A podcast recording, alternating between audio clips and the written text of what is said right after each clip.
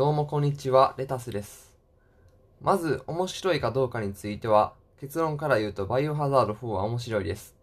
ただ、どれぐらい怖いのかとか、難しさはどれぐらいかとか、バイオハザード4を VR やるとどのように感じるのかとか、気になる点があると思うので、そのことについて話していきたいと思います。まず、怖さについては、本来バイオハザード4は、ホラーゲームやる目的で買ったんですけど、まあ、実際のところ怖くはなかったですね。一応怖い点については、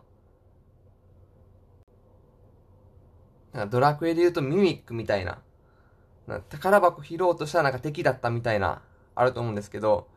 樽壊したら蛇が顔面に飛んでくるみたいな。まあ、それは確かに怖かったですけど、まあそれぐらいですね。基本は敵を倒して進む、敵を倒して進むみたいな。アクションゲーム、冒険ゲームみたいな感じですね。たまに謎解きあるみたいな。よくあるプレステゲームに、まあ似てますね。難易度は、難易度は最初、まあ、まず難易度選べるんですよ。イージーとか、まあ、簡単なんとか普通なんとか選べるんですけど、移動方式にワープ式って、まあ、VR で酔いにくい移動方式あるんですけど、あるんですけど、それでやると、最初めちゃくちゃボコられましたね。イージークラスでやったのに僕は。まあ、そこから普通の、なんか PS、まあプレ、プレイステーションとかにある移動、普通の移動方式にしたら、うん、まあ、普通にクリアしていけましたね。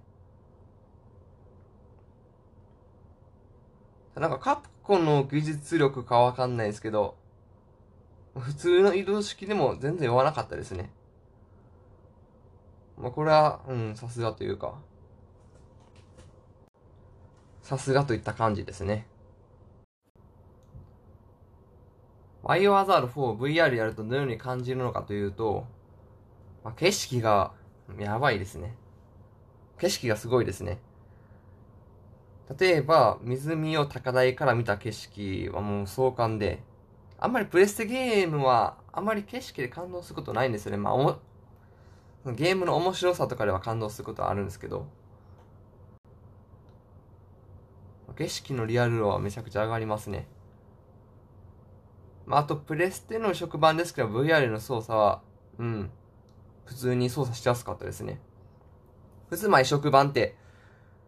うん、なんか操作が微妙になりがちなとこもあったりするんですけど、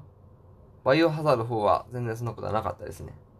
ただ一つ気になる点は、落ちてる手榴弾を拾うときに、うん、なんか誤爆するんですよね。勝手に発動してしまうというか。まあダメージは大したことないですけど、まあ自分に受けるダメージはあんま大したことないんですけど、まあただ、うん、まあ持ち物が減ったっていう意味では、まあ、なんかもったいない感じはしますよね。まあ、それぐらいですかね。まあ基本的にまあ操作はしやすいですね。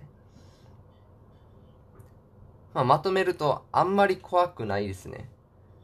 で、普通モードですると、難易度は普通か簡単ですね。